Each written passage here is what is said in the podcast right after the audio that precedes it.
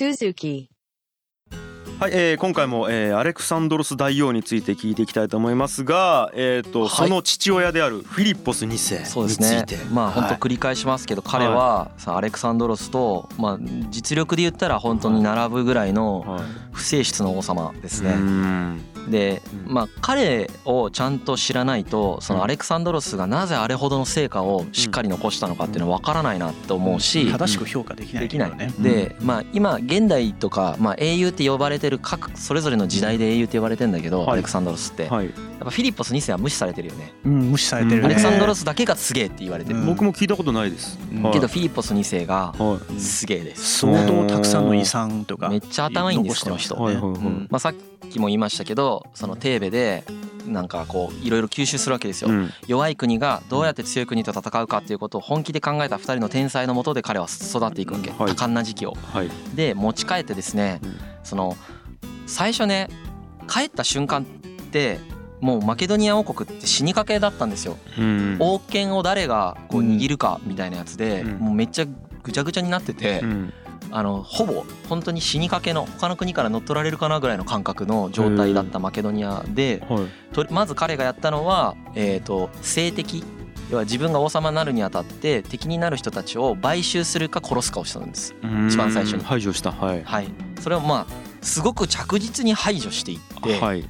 でまず自分が王様になりますよね。う。ん。うん。それだけでもすごいけどな。そはい。もうその時点ですごいんですけど、はい。まあ、王様になって、はいでそこからですね大きく軍事改革とうん。経済改革をうん。一気に行うんですよ。はい。うん。まあ、経済改革からいくと、うん。まずねその国力を増やすためにうん。何をしないといけないかをなんか知らんけどめっちゃやよく理解しててはい。農地改革は区画整理と考え工事をするんですよね。い。はいうんうんでそれを農民に分配するんですよしかも。インフラ設備をね。そう。これねバカな王様だったら何するかって言ったらはい。税金を上げる。そうそうそうそう。なるほど。自分が王様になって国力上げようとか軍務を強くしようとしたら税金上げる。だけどはい。この人は20年後の税金を上げるためうにん。まず長期投資から始めるんです、ふわー。生産力からね。はい。うん。生産力の底上げ。うん。はいこれをやる。はい。そして均衡開発をするんですよね。均衡そう。つまりうんマネタイズポイントはい。を複数個作ろうとするんです。ははは。農地だけじゃなくてい。マネタイズのポイントとして均衡を作っを開発してはい。そこの均衡のあのこの均衡のね権利をねちなみにアテネと争って勝って取るんだけどそれもすごいな。はい。はい、あの取って、はい。えー、とここがまあドル箱になるんです。は一つの。あはあとはあのアテネに木材を輸出して彼らの海軍を作ってる話してたじゃないですか、うんうんうん。まあ、それは昔からやってたんだけどその輸出業もありますと。うん。あとあのねコインをちゃんと整備するんですよ。貨幣システムを作るんですね。そう。逆にそれまではなそう2500年前とかか。まあコインあるんだけど粗雑なんだよね、うん。で粗雑なコインってやっぱり偽札なのかどうか分かんないからはい。信用度が低いわけ。はい。信用度が低いコインって機能しないんですよですね。経済活動がかできない。はい。偽札かかかもしれないってことですからね。はい。偽札かもしれないと思う。偽コインかもしれないとか本物じゃないかもしれないとかうん他の人が作れるかもしれないコインっていうのは信用度がない。はい。彼はそれをちゃんと質を高めることによって、うんえっと、コインを整備するんですよ。うんコインを整備した結果他の国の人たちもここのマケドニア王国と商業がすごくしやすくなるんですよね。うんこれでまた国力が上がっていくんです。うん。で結果的に人口がまず増えるんですよ。人口が増えるってどういうことかっていうとはい。軍隊の量が増えるんですはだから人口を増やして生活をあのし狩りとかしてたやつらをうん。農業させいてうん。定着させてうん。定住させる。それでこう人口を徐々に徐々に増やしていく。はい。狩りよりも農業してた方が子供をいっぱい産めますからね。はい。生産量多いんで食事の。はい。それをやっていってあとはそのマケドニアから見てさらに野蛮なはい。周辺の国を取っていくんです取るっていうのはもう本当に戦って軍事で取っていく。そう軍事で取っていくはい。だから軍事も結構強いわけ。はい。で軍事で取っていってその中にテッサリアっていうのがあるんですけど、はい。テッサリアはね馬の産地なんですよ。はいはい。すごく馬良質な馬がはい。取れるところ、はい。い、っぱい生息しているところ、はいはいはい。この馬を取ることで今度は騎兵部隊を増やしていく、もうスピード重視の舞台だよね。うん。これがちなみに後々のアレクサンドロスにめっちゃつながってきます。アレクサンドロスの基本的な戦略は即即攻めるだから速攻。あ速攻か乱あはい。っていう戦略なんですよ彼の戦略は。かっかっこいいよね。それまではなんか違うよね。それ基本的にさうんうん。ギリシャの戦略ってさうんあれだからあの前も言ったけど重装歩兵によるはい。ものすごく遅い戦争なんですはい。歩兵がじりじりじりじりじりじりドーン。はいはみたいな戦い方なんです。うんうん。だけどうん。えーとそれをちょっとずつ改良していくんですフィリッポス2世が。うんあとね武器の改良するんです。ほだからねそういう細けいところをね全部改革していくんですよ。はい。全部っすね。全部ね改革していくわけ。だから今まで成功事例としてこれで良かったよねって言われてることを全部改革していくわけ。それはおそらくやっぱりテーベでエパメイノンダスが改革したのを見たからだと。エパメイノンダスが今までの戦い方ではない戦い方をやったことによって最強と言われてた軍隊のスパルタを倒したわけじゃないですか。はいはそれを見て工夫すれば勝てるって思ったんでしょうね。いなるほど。めっちゃ工夫しまくるんですよ。マジで超細けい工夫するんですよ。は槍を長ければ長いほどいいわけ槍って、はい。なんでかって言ったら1列目2列目3列目までの人間がはい。槍をこうやって前に構えた時にはい。その全ての槍が敵に当たるから。ああなるほど。短かったら3列目の槍が敵に当たらないんですね。そう。うん。でも木材で槍作ってたりとかするあとーしなるじゃん槍が。はい。だから長くできないんです。はい。はい。でも金属で作ったらうん。高えしうん。金額が。うん。重いじゃん。うん。だから使えないじゃないですか。はいだからそういうのをどうするかとかをはい改革していくんですよ。半分あ半分っていうかその真ん中の接合部分だけ金属にしてあとは木材とかね。そういう超細かい改革をしていくんです彼は。発明者や。そう。うん。でそれを持つとはい。今度は盾が持てないんですよ。はい。その当時重装歩兵って盾持ってたでしょ？あの300見てほしいんだけど。はい盾持てないからどうするかってするかっつうとうん。盾を首にかけるようにするんですよ。肩と首にこうやって。はいはい。あの YouTube 見てる人しか分かんないけど。でこうやって槍持ってうん。盾ここに。肩に。持たなくてよくした。はあはあ肩に設置するみたいな感じにしたんですね。そう。はいはいはい。ここの肩にくっついてる状態にしたわけ、はいはいはいそういう戦い方に変えていく。これをファランクスって言うんです。はあ。ファランクスじゃない。ファランクスって言うんです。いやいやそこあるんですね そこの細かいあれはあるファランクスって言うんです、うんはい、はい。ファランクスって聞いたことある人はいるかもしれないです。あの世界史で出てくるやつですね。すげえ。それによってハリネズミみたいなもうめっちゃ槍長いんで5.5メートルの槍なんですよ。はいは5.5メートルめちゃくちゃ長いですね。うん。はい。その5.5メートルの槍を持った密集部隊をつ歩兵部隊を作るんですはでもう本当に細かいのいっぱいあるんですよ。うん。騎兵。も作るもんね。騎兵も作るるし、その軍隊の名前も変えるんですよ。あううん。んなんかねシュパスピス隊とかね。はあはあはあでまあいろんな意味があるんだけど、はい。その特殊部隊なんですけどね、はい。あとはなんていうかこう王様の側近みたいな意味の名前のうん。こうつけてこううん。忠誠心を上げながら要はモチベーティングさせながらやるとかね。はあ名前をつけるっていうのもモチベートを上げるためのあれやったってことですね。で農地改革したじゃないですか。うんうん。だから食料生産量が上がったでしょ？はい。これによって何ができるようになったかって言ったら職業軍人が作れるようになった。つまりはい。農業をしなくてもいい人を作ることができた。この人はずっと訓練ができる。はいはいはいはい。だから強いこれスパルタと一緒ね。はいはいはい。スパルタもそうでしたよね。はい。だから職業軍人を作ってこの人たちを特殊部隊として使い始めた。はこの人たちはずっと訓練してるんでファランクスが強い。しかも軍人もさエリートだけから軍人ななれるんじゃなくて普通の、そうね、一ね般市民からも、ね、当時は募集できるもんね。うん、貴族とかうん。がやっぱりそのいい位置攻めてあの占めてたりしてたんですけど、そういうところも改革していってですね、うん。まあ本当に天才だと思いますよ。うわーもうなんかぜ全部っすね。全全部てのジャンルでやってるんですね、はい、すげえ。でこの人がどうやってギリシャを治めていくかなんですけど、はギリシャがねさっき言ったみたいにもうぐちゃぐちゃになってるじゃん、はい。名手がいなくなっちゃってる状態にほぼなってるから、はい。そのねあのもういざこざがあるんですよ、うん。いざこざを収めれないんですよ、うん。相談する先がないから、うん。まあまあって言ってくれる人がいないから、うんこの時はねあのデルフォイの神殿の土地を巡るっていう、うん。あの争いっていうのが起こってて、い。デルフォイの神殿ってはい。ギリシャ人にとっては、まあ、伊勢神宮よりさらにすげえみたいな、うんもう聖地。メッカみたいな感じ、はい。うん。聖地でそこに、まあ、いろんななんかこう変な争いが起こってたんだけど、はい。そこをね収めれる人って、うん。そのデルフォイ神殿か管轄を管理できるやつってもうギリシャの名手なんですよ。ここを取りに行くんです。ままずフィリップスっまずというか、まあ、ここを取りに行きます。で取れちゃうんです。はい。はいはいで権威が。権威がつきますね、はい。それでまあマケドニア王国って最初オリンピックに招かれもしないような国だったんだけど、はいはい。公式野蛮国と思われてたね。だと思われてた。同じギリシャ人だけど、はい。うんまあついにね本当にフィリポス2世の時代でうん。本当に名手になっちゃうんです。うーん。で名手になりながらさっき言った後継者教育がクソほどうまいんです、アレクサンドロスをねあのねアレクサンドロスってだあの男の兄弟が一人しかいないんです。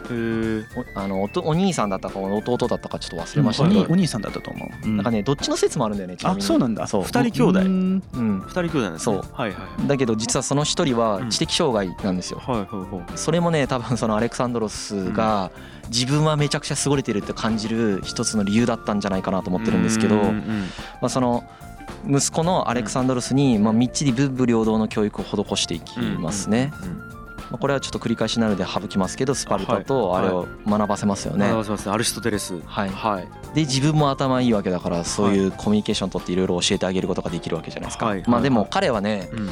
ほぼ遠征してたんであんまりいなかったみたいですけどね。アレクサンドロスと一緒には。はいはいはいでまあそのギリシャもマケドニアみたいな野蛮な国に名手されるのもムカつくっていう人たちもたくさんいるんでいろいろこう反抗するんだけど、うん。それをこう抑えていくみたいな。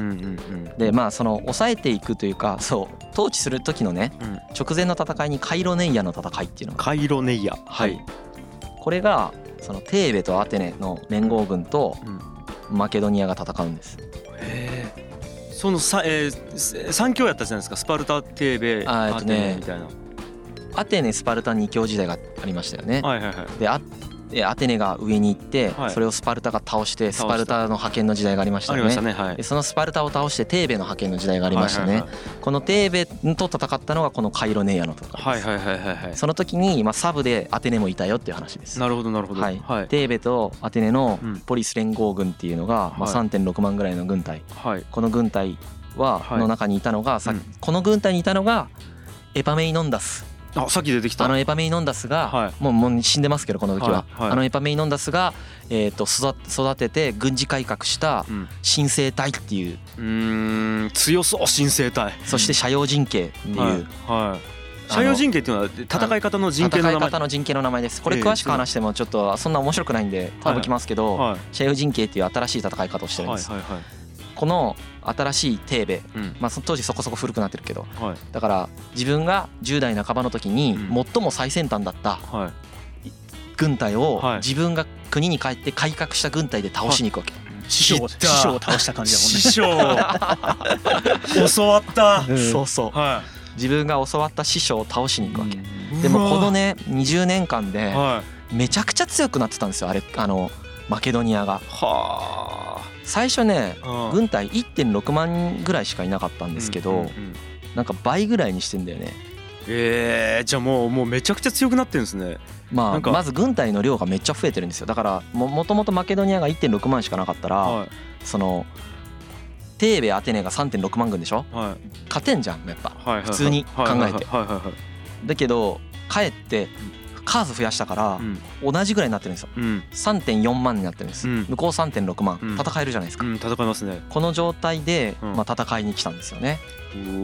そそしてはこのカイロネイアの戦いでい。初陣を飾るのがアレクサンドロスです。来たついに来たよ。18歳ぐらいかな。孫悟飯。が。18歳ぐらい。はいここのアレクサンドロスがはい。めっちゃ強いんですよ。来たもう大学デビューじゃないですけどはあもうめっちゃ鮮烈なデビューをここでいきなり飾ります。強いんすね。いきなり強い。超強いです。なんで？は いこの最その当時40年間1回も負けたことのない新生隊をはぶっ潰すんです。アレクサンドロスが。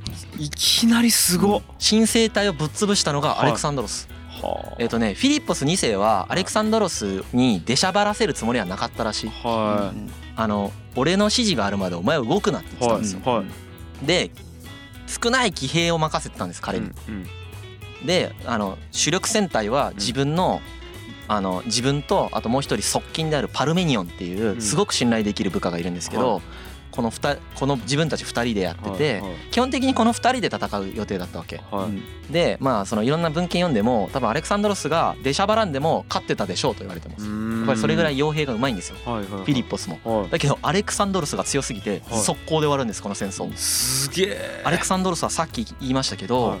即断即決速攻か乱でお敵の大将をいきなり殺しに行くっていう戦略を基本的に取るんですよ。半端ねもうキングダムの飛信飛信隊みたいな感じですよ。身体あもう本当にあれ。ちなみに。うんそうそう。完全にあれ。うん。機動性重視ですなるほどなるほど。うん。この時もアレクサンドロスがうん。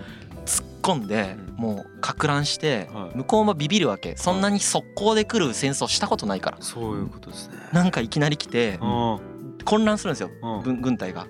で軍隊って混乱したらもう負けなんで混乱させて勝つっていうのが彼の戦略です。しかもそれをデビュー戦でやるっていうのが。デビュー戦でねすごかったんですよ。それをやられた親父の気持ちとかね。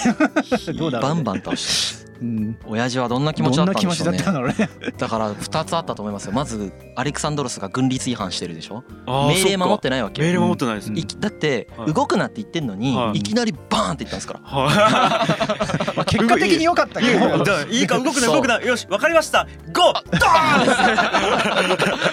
だからその勝ったからいいけど強かったからいいけどそれによって総崩れしてたらもうシャレになんないですよね。うん。はあそうですよね。複雑だったと思いますよ。複雑ですようねそれはその目の前で多分アレクサンドロスの圧倒的な指揮力を多分見たと思います。アレクサンドロスもう本当ににその時からもうアイコン的な英雄になっていくんでうん。強えんすよマジで。はかっこいいんですよね。あかっこいいね。でもうあの頭にねめっちゃ目立つこういう羽つけてるんですよ。おしゃれなんですね。俺がアレクサンドロス。羽つけてるんです。よ目印としてね。そう目印で。俺こう俺だよ。俺だよみたいな。うん。もう俺が行くぜみたいな。うん。うんなんか自分のブランド力を結構分かってた感じするよね。セルフブランディング相当うまかったしてたと思う。うん。スターでです。スターです、もかなその辺からもうすでに自己肯定力みたいなのがあったんですね、なんかカリスマ性とかオーラとか、うこの親子またちょっと仲がね。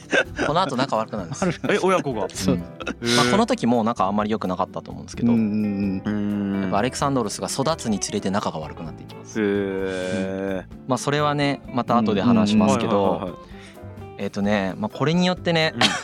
まあちょっとそう倒すじゃないですか。うん。でそれで統治するんですけどうん。まあ統治の仕方も結構うまくてはいはいはい。アテネにはすごく優しく接するんですけどはい。テーベはめちゃくちゃ厳しくするんですよ。ここれ緩急つけるんですよ。対応変えるの。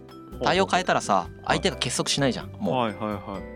アテネがテーベともう一回結ぶとかしないじゃ。なんるほど。わざとひいきをするんですね。そうわざとひいきしうてん。アテネは捕虜も無償で解放するし、うん。戦死者とかも返してあげるし、うん。その戦死者の遺骨とかを持っていかせるのをアレクサンドロスにさせるし、うんうんみたいな感じでまあいろいろさせるんですけど、うん。テーベはなんかもう本当にすっげえもうなんていうかもう多額の前こう身代金とか取るんですよ。うんはい。この捕虜返してほしかったらうん。めっちゃ金払えっつっうんうん。てでもうテーベからもうすごい恨まれるんですけどね。うん。指導者も処刑だしね、うん。指導者も処刑。で奴隷に落とす人は奴隷に落として。すげえ奴隷うにんとしてうん。あれしてね。うわでもおそらくそれも全部戦略的に考えてやってるうんそうですね。うん。当然のように戦略的にやってます。はい。政治は相当うまいですよ。相当うまいですね、うんでまあスパルタを除く全ポリスがコリントス同盟っていうのを結ぶんですよこれで、うんうん要はそのこの同盟の名手はマケドニアのフィリッポス2世うん。でこの同盟に入ってる人はうん。こういうルールを守りなさい、うん。でそのルー書いてあるルールはやっぱりマケドニアがトップだよということを知らしめるような内容であるという。ほぼ統一みたいな感じになるんですかいやえーとねやっぱ統一とね同盟って全然違うんですよね。だからペルシア帝国がすごいんだけどなるほど。あと秦もすごいよね秦の始皇帝もすごいんだけうん。ど全然レベルが違うんです。このマケドニアのフィリッポス2世がやった同盟のレベルと秦の始皇帝とかがやってる統一っていうのも全く違う。なるほど。あい EU ぐらいの感じですか EU ぐら。いです EU のドイツが本当に名手バージョンもっと名手っぽい感じ。もっとなんか俺が決めるよぐらいの感じだったら EU なるほどなるほど。そうそうそうめちゃくちゃわかりやすかったですね。はい。はい。まあそんな感じではい。えーとコリントス同盟っていうのを結んでついにまあ本当に名実ともなともにうん。あのギリシャの名手になっていく。はいはいはい本当にギリシャを代表してるのはフィリッポス2世っていう状態になるすげえなあだって山の上にいた蛮族みたいなやつそうそうそうがそう。そうなんですよ。国を仕上げていったわけですね。そうなんですよね。すごいなあでねこの時ちょっとこの直後にね実は事件が起こるんだけあらどなんですか？あのね奥さんがねはい。6人いたんですよ。えっとえマケドニアのフィリッポス2フィリッポス世にはいはい。フィリップあの重婚というか、はい。あの一夫多妻制なんで、うんうん。それもちなみにねまあ政治的な理由があって。まあ全部政略結婚なんだけうどんはい。その3番目か4番目の奥さんがうん。アレクサンドロスのお母さんであるオリュンピアスっていう人なんですよ。はい。オリュンピアスっていう人とうん。なんかね離婚するんですよこの時。あら7人目の奥さんがクレオパトラって言うんだけどおクレオパトラ。あのあれじゃないです。ああれじゃないや。あのクレオあのクレオパトラってめっちゃいっぱいいるんです。あそうなんですね。すいません。無知すぎて無知すぎて。いや全然いいですよ。誰でもそうなると思うんで。はい。あのクレオパトラっていううん。7人目の奥さんを入れる時にオリュンピアスが反発してうん。オリュンピアスっていう4番目の奥さんが離婚することになるんですよ。はい。これにアレクサンドロスが切れるんですよねあらはで家出するんですアレクサンドロスこれでアレクサンドロスと決裂しちゃうわけ。いあらららら。あらら。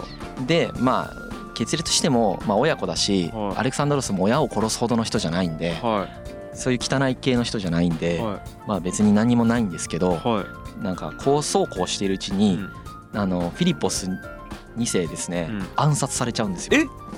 あら。暗な殺こう仲悪くなってるうちにあらら。アレクサンドロスと。誰から？あのねこれちょっと側近っていうか近衛兵の一人パパウサニアスっていう人なんですけどは殺されるんですよ。殺された理由がね あの同性愛の地上のもつれです。ええ前も言いましたけどギリシャは基本的に全員バイセクシャルです。はだからフィリポス2世も当然バイセクシャル。へー。だから彼氏がいる。はでそのねこれ相当複雑だったからちょっと覚えてないんだけど、うん。なんかねフィリポス2世の彼氏とこの暗殺者の彼氏が彼氏同士が喧嘩してみたいななんかそんな感じだったんです。ん。かそさらに彼氏が出てくるなんか3人ぐらい彼氏出てくるんですよこのなん話かもう。フライデー的な感じで。なん刺されたっていうなんかうん。ダメっすよねそんなすごい人殺したら。うん。いや本当にねダメっすよ。飛ぶ鳥を落とす勢いのフィリポス2世がねはあの本当に絶頂期に死んじゃうんですよで死んだ結果うん。アレクサンドロスが王様に即位するんだけいどうん。これ時期がずれてたらうん。多分全然アレクサンドロス大王生まれてないですね。そういうことか。うんもうめっちゃ運がいいわけ。だからそれはそうか。全部運がいい。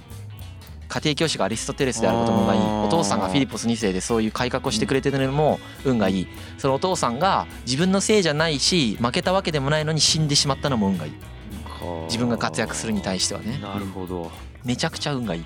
はあだからもうゴール前にポーンってボールを置いた状態でいなくなったんですね。そうです。そうです。あと蹴るだけみたいな。うんうん。はあ。で本人もねそれなりにかなりもう有名だし能力もあったからそう。まあこの子が後継者でもいいよねっていうまあ同意があったんです同意もあったんですよ。そう。うん。だからまああと事業承継が相当スムーズスだったよムーズにいったねまあうん彼がダントツで優秀だったからねうん。候補の中で。そうだよね。アレクサンドロスが。この時のねマケドニア王国の王様の決め方ってめちゃくちゃ面白くてあの選挙なんです。うーん。側近の選挙なんです。はいはいはい。で票が集まったやつが王様になるんですよ。候補の中から。うん。でアレクサンドロスが候補の中でうん。やっぱり票を一番集めてうん。王様になってうん。でもね王様になった瞬間はねうん。そのやっぱりフィリポス2世がすごかったからみんな従ってるわけギリシャのみんなが。はい。この人には勝てんと思って。はい。けど今度若造が王様になったぞってみんななるわけですよ。うん。うんだからみんな反乱し始めるわけまだださって二十歳そうそうそう二十歳二十歳でですはいだからなんかみんな反乱するんだけど、はいはい。その反乱したやつら全部抑えるんですよアレクサンドロスが。速攻で。それも即。彼はね他の国の反乱ってこと？そう。うんうん。他の国の反乱、うんうんうん。まあ反乱が起こるなんか直前ぐらいに止める感じ。へえわさってなったらもうバーンわもう来たもうこれ無理だみたいな感じで抑え込んではい。まあ王様になっていく。すげえ。なんかそこの嗅覚もすごいですよねあ今す押さえとこ行こう。押さえた。はい帰ってきました。みたいな。そうほんなんかそんな感じです。すっげえスピード重視なんですよ。アレクサンドロロスはね。へまあこんな感じですね。でちょっと次回からはアレクサンドロスのちっちゃい頃からちょっとえは遡って。あいいですね。ついにやっとアレクサンドロスが主人公になってきましたね、い、やちょっとめちゃくちゃ楽しみです、はい。どんな人間なのか。はい。ありがとうございました、はいありがとうございました、G. Kaye Suzuku.